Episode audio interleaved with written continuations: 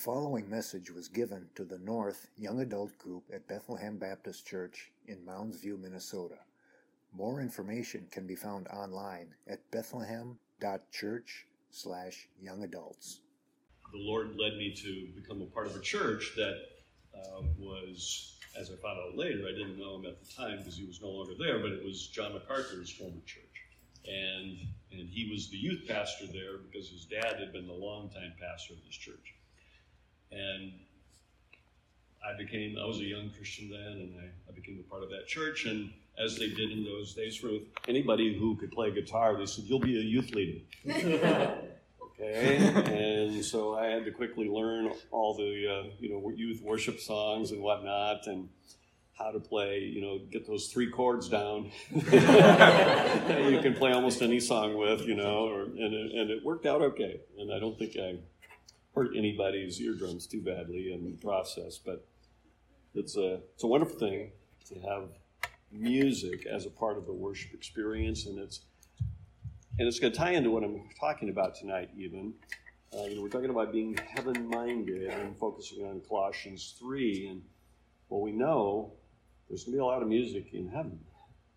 So it's good for us to be prepared by singing now and, and being part of an imperfect choir, and soon we're going to be part of a perfect choir that will be millions strong. So even if you do hit a you know wrong note, no one's going to care, and no one will probably hear either. I'm going to ask you a series of questions. I don't want you to answer out loud. I want you to just think on these questions as I ask them. And these are questions regarding the topic of tonight heaven mindedness. When was the last time you thought about heaven? What prompted those thoughts? How much thought in general do you give to eternal life? That is, your life to come, your life in heaven. How much do you know about heaven? And then the last question, perhaps, is the most important one. Are you looking forward to heaven? Are you looking forward to eternity? Or are you ambivalent about it? You don't know what to think. Or are you even apprehensive of it? And I don't ask that in a judgmental way at all. It's just that I know a lot of Christians who are apprehensive of heaven, which is, when you think about it, is shocking, and yet it's reality for many of us. So, this is a topic that I've been prompted to think about, partly by Daniel asking me to teach this topic for this class, but I'm also teaching a Sunday school class here at uh, the church, and I just started a four week series on heaven. And so this is, is fresh in my thinking. So here's, here's my thesis, and you can question uh, me about it, but the question that I've been rolling over and over in my mind is why should we study about heaven? No, that's that's not now. It's it's in the future. We don't know when. But why should we study and think about heaven? Well, here are six reasons, and there may be more, but these are the six that I've come up with the why we should study heaven. Number one, it's because it's really important to the biblical authors. The biblical authors talk about heaven a lot. In fact, I've counted over 700 references throughout the Bible to some aspect of the life hereafter. So the reference to heaven as a place or reference to eternal life, etc. 700 plus. It's more like 750 uh, references in Scripture. When the Bible mentions something that much, we do well to pay attention and to think about that. The challenge, I think, is that most modern era Christians, and what I mean by modern era Christians is now, most modern era Christians have not spent much time contemplating heaven. And this is borne out by various surveys that have been done. In your own experience, do you think that's true or not?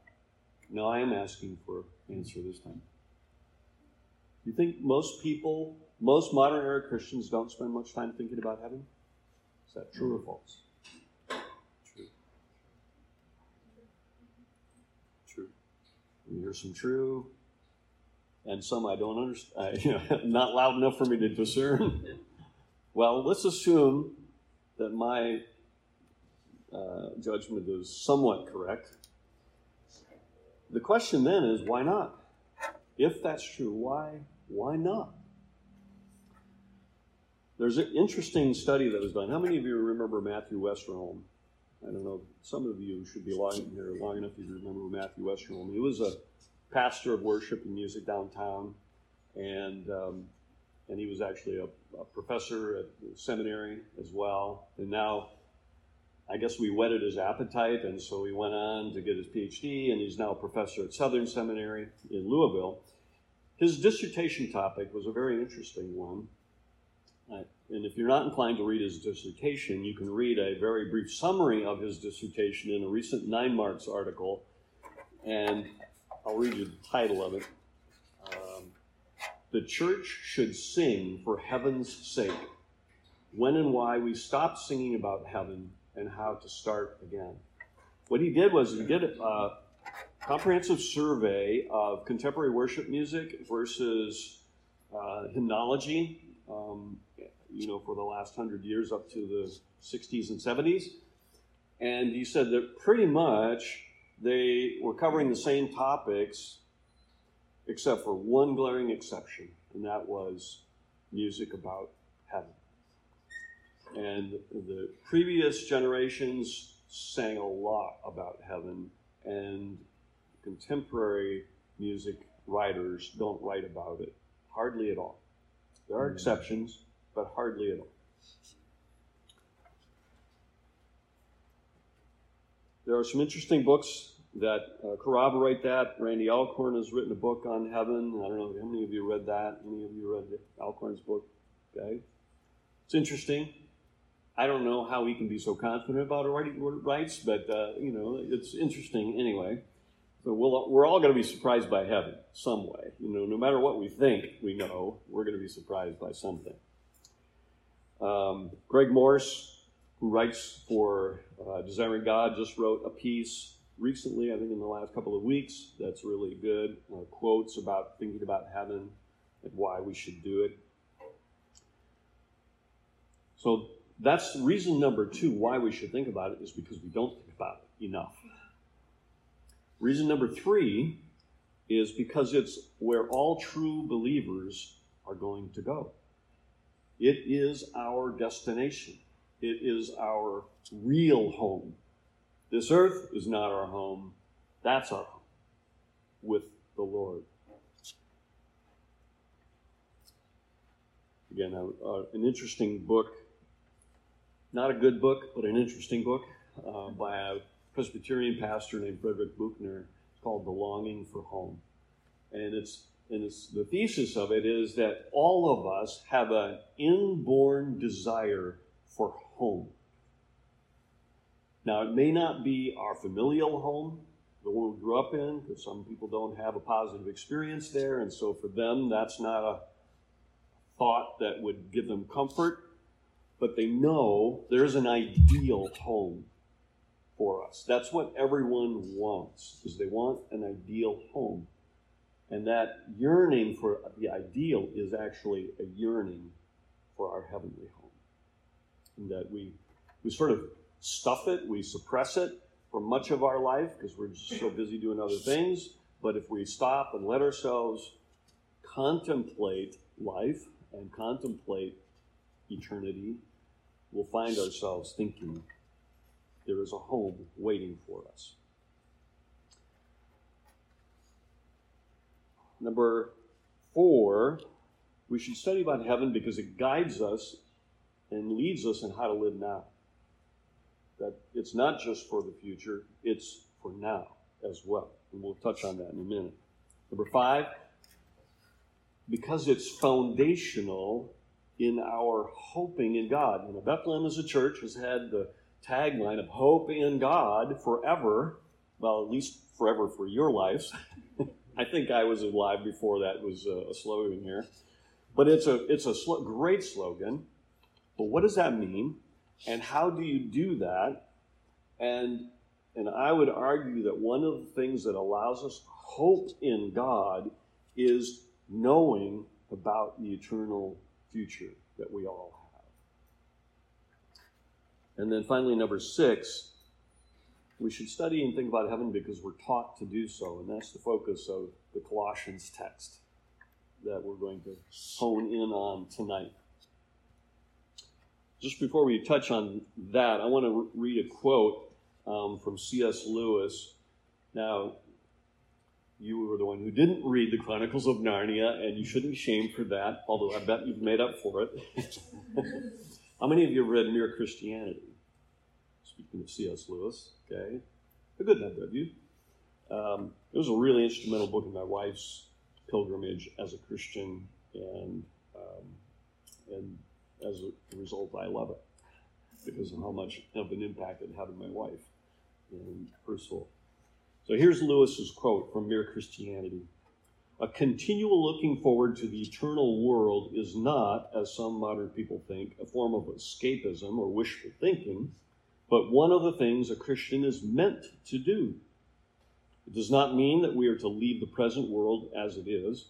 You read history, you'll find that the Christians who did the most for the present world were just those who thought most of the next. The apostles themselves, who set on foot the conversion of the Roman Empire, the great men who built up the Middle Ages, the English evangelicals who abolished the slave trade, all left their mark on earth precisely because their minds were occupied with heaven. It is since Christians have largely ceased to think of the other world that they have become so ineffective in this. Aim at heaven, and you get earth thrown in. Aim at earth, and you get neither. So, my aim for tonight is number one, to increase our knowledge of heaven, to dispel any misperceptions that we might have, and number two, to help us recognize that being heavenly minded is not only good for us, but it's necessary. And number three, to encourage us and to cause us to look forward to heaven perhaps more than ever before. So, with that, if you've got your Bibles ready, let's turn to Colossians chapter 3. Colossians is a great book, by the way. The wise choice to choose this book. It's, it's such an amazing book. So we're going to anchor our discussion on the exhortations. There are actually two exhortations that, that we're going to focus on, and another uh, reference in Colossians to these things that I think are important. So for, before you go to Colossians 3, actually page back to Colossians 1. And this is, I assume you've already covered Colossians 1 somewhere along the way, but we're going to focus on one phrase in Colossians 1. So starting in verse 3, we always thank God, the Father of our Lord Jesus Christ, when we pray for you since we heard of your faith in Christ Jesus and of the love that you have for all the saints. And here's the phrase because of the hope laid up for you in heaven. That's a really curious phrase. Because of the hope laid up for you in heaven. Now, what is the hope connected to in this passage? It's a, it's a causal phrase. So, what is it causing? What is hope causing here. Most people think, and I think, it's referring to, in verse 4, their faith in Jesus Christ and the love that they have for all the saints.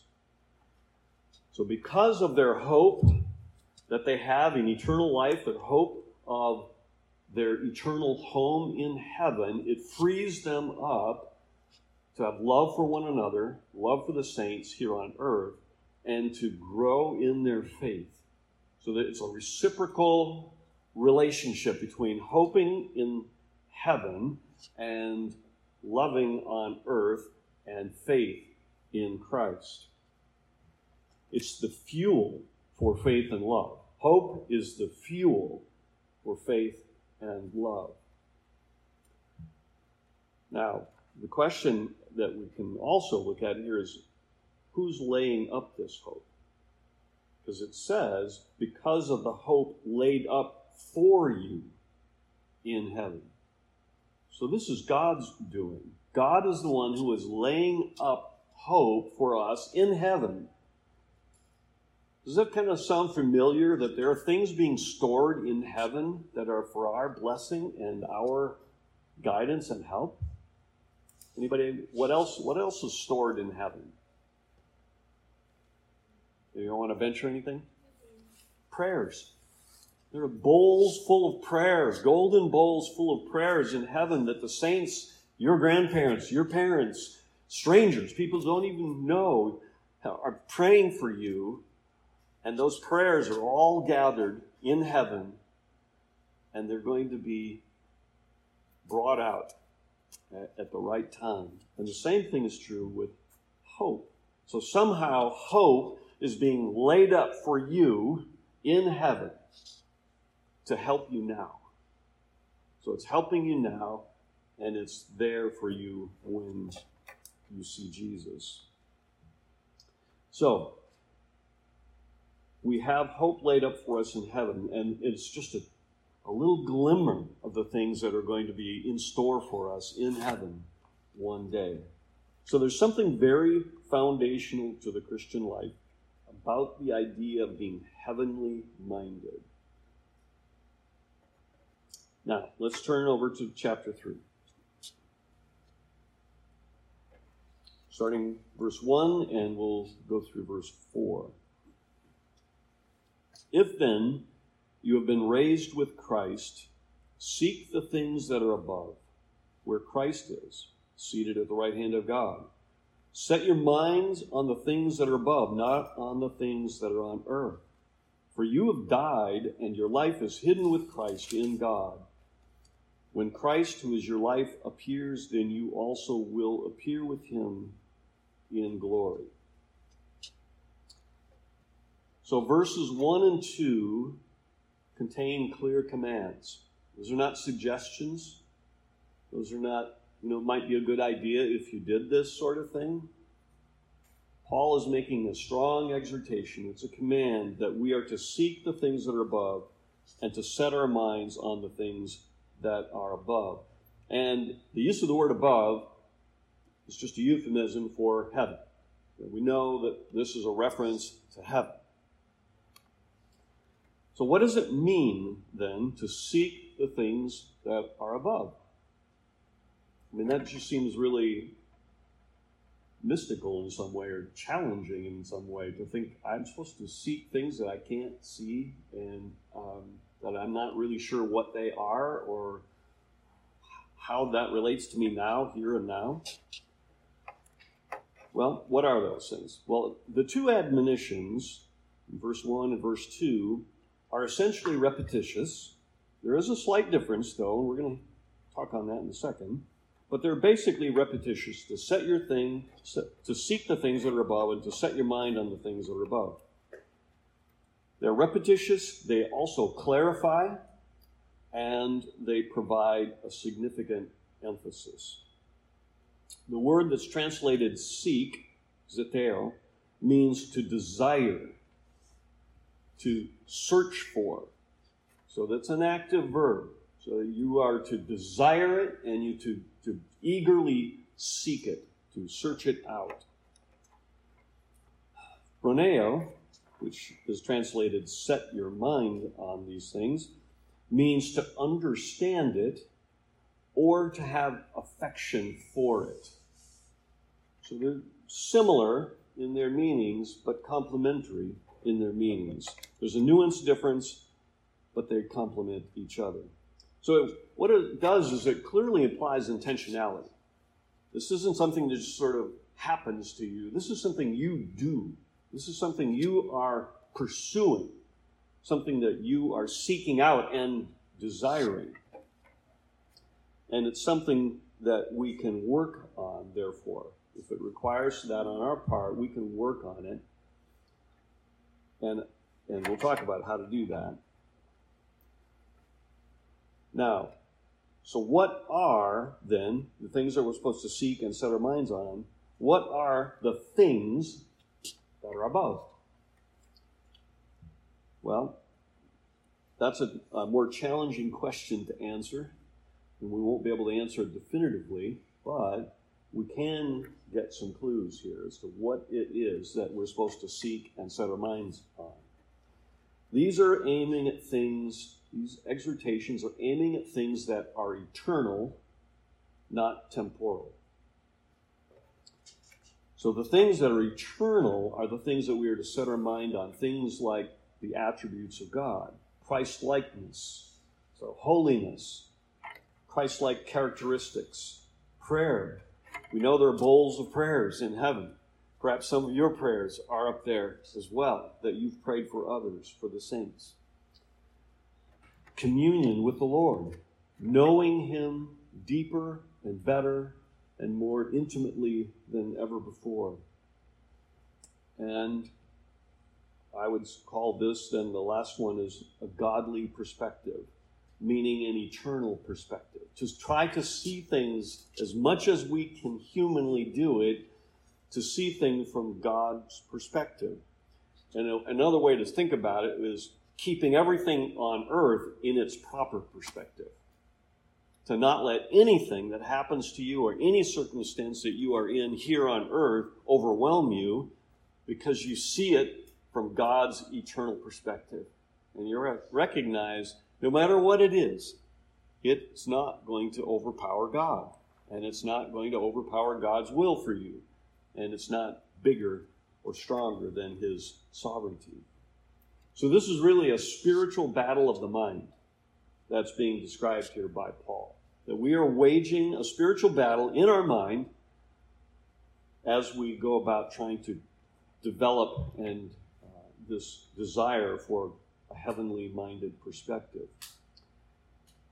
If you're human, and I assume you all are, uh, we all know about the spiritual battles that we face in our thought life.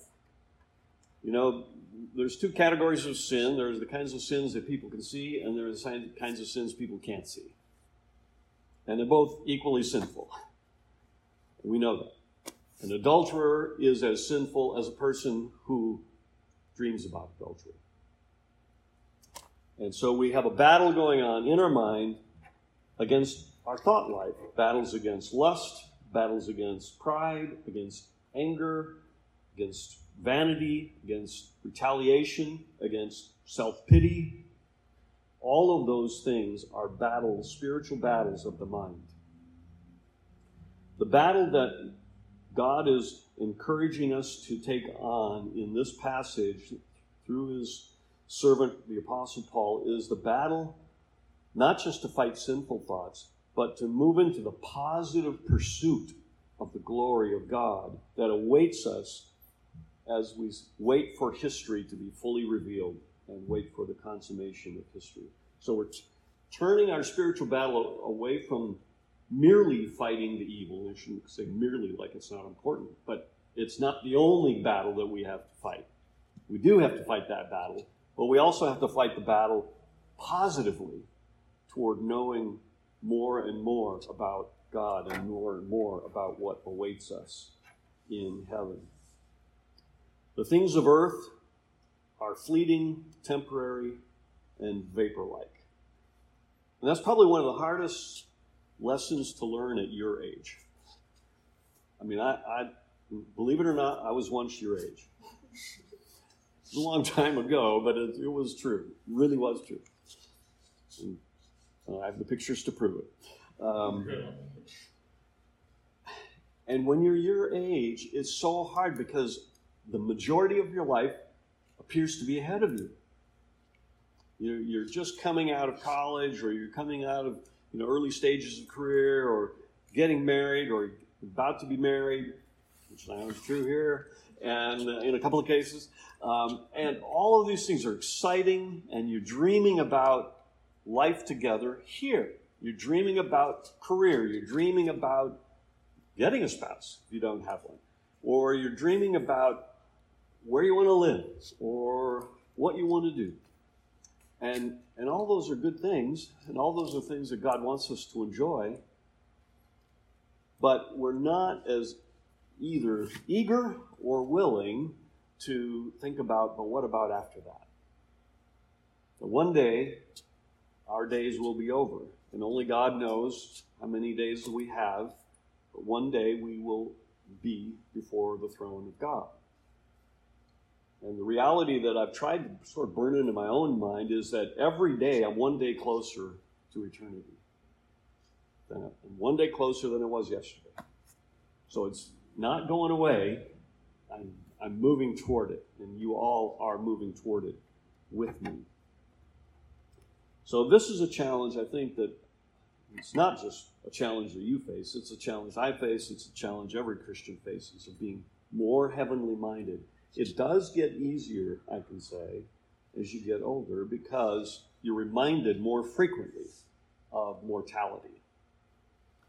So I go to a lot of funerals uh, now in this stage of life, and I regret not going to as many funerals when I was young.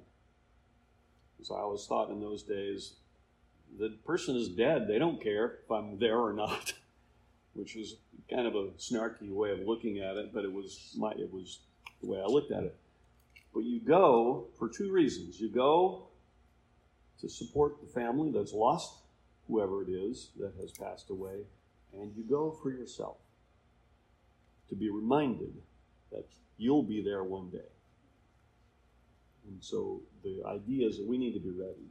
We need to be thinking about these things now, even when you're young and you're healthy and you've got the majority of your life ahead of you.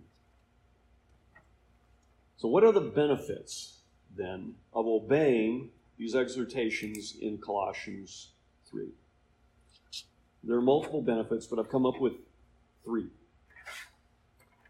Number one, and this is demonstrated in 2 Corinthians chapter 4. If you want to turn there, I'll make reference to it, but it's so you don't lose heart. You don't get discouraged. Isn't that ironic? Thinking about eternity can keep you from being discouraged now, but it can. So 2 Corinthians 4, starting in verse 16. So we do not lose heart. Though our outer self is wasting away, our inner self is being renewed day by day. For this light, momentary affliction is preparing for us an eternal weight of glory beyond all comparison Here's the key. As we look not to the things that are seen, but to the things that are unseen. For the things that are seen are transient, but the things that are unseen are eternal. For we know that if the tent that is our earthly home is destroyed, we have a building from God, a house not made with hands, eternal in the heavens. So in this passage, Paul is likening our life on earth to living in a tent. It's temporary. Winds come along, batter it, you get wet, cold. But awaiting this is a house not made with human hands, meaning it's made by God Himself. That will be our forever home. I sort of chuckle when I hear that term. It means people like to use forever home, forever dog, forever child, whatever. Uh, there is only one forever, and that's in eternity in heaven. And you will have a forever home there. The second reason, benefit for pursuing heaven mindedness is for our joy. It will make us happy to think more and more about heaven and our place there. Hebrews um, is a great place to go for this. So, Hebrews 11, verses 13 through 16, is after uh, the author of Hebrews extolling the, the faith of the early patriarchs and other saints. These all died in faith, not having received the things promised, but having seen them and greeted them from afar, having acknowledged that they were strangers and exiles on the earth. For people who speak thus make it clear that they are seeking a homeland. If they had been thinking of the land from which they had gone out, they would have had the opportunity to return. But as it is, they desire a better country, that is, a heavenly one. You see, there's that desire factor there. They were desiring a heavenly home, just as Paul is exhorting us to desire to be heavenly minded. Therefore, God is not ashamed to be called their God, for he has prepared for them a city. So he's prepared a building for each of us and a city for us to live in.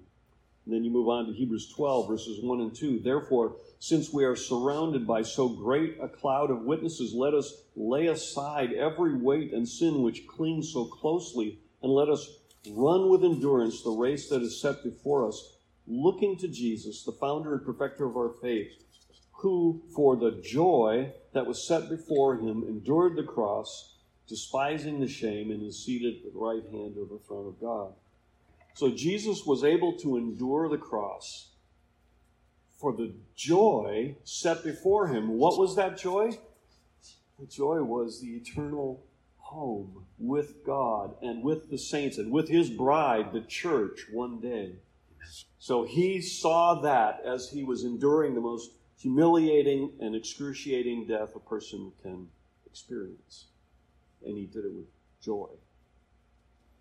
So thinking heavenly, thinking about your eternal home is a source of joy in the here and now, even in the most unpleasant, excruciating circumstances. And then finally, and the benefit is related to the other two, but for our perseverance. In generations past, especially in, in countries that have experienced brutal persecution of, of Christians or countries where there's extreme poverty and they don't have the kinds of creature comforts that make them feel tempted to view this as heaven. They were much more um, uh, akin to looking ahead, thinking ahead about what awaited them one day. They could take death, they could take hardship, they could take punishment, they could take anything that was given to them or came across their path because they knew their hope was in heaven, where God was awaiting them with a glorious place and allowing us all one day to be with Him, with the bride of Christ together, worshiping the Lamb in the city with the streets of gold. And so that makes us able to persevere because we know there's nothing that can change that. Nothing can prevent that from being the case for each one of us. No political leader, no criminal, no person who hates your guts, no social media, uh, diatribe, nothing can change that outcome. That you will be forever with the Lord in paradise. Let's pray, and then I don't know if we have time for any questions or not, but we can we can entertain them. Father, thank you for your word. Thank you that you are such a great and gracious God, and that you, you give us your word, Lord, to give us hope. And you give us your word to give us truth that we can cling to, and that we can use to point us in the right direction, especially when we are discouraged, or especially when we're confused, or especially, Lord, when all seems dark and dreary. And so I pray for these dear brothers and sisters, and I ask that you would bless them, Lord. Pray that you would help them and me to be more and more heavenly minded, Lord. To be assured that our hope in you is secure and to know that nothing on earth can change that great, glorious reality. Allow us to persevere. Allow us to have joy, Lord, as we live out our lives here on earth for your glory. And as a witness to a dying world, Lord, that they can have the same themselves. So would you bless us now as we go? In Jesus' name. Amen. Thank you for listening to this message from the Young Adult Ministry at Bethlehem Baptist Church, North Campus in Mounds View, Minnesota. Feel free to make copies of this message to give to others, but do not charge for these copies or alter their content in any way without express written permission from Bethlehem Baptist Church. For more information, we invite you to visit us online at bethlehem.church slash young adults.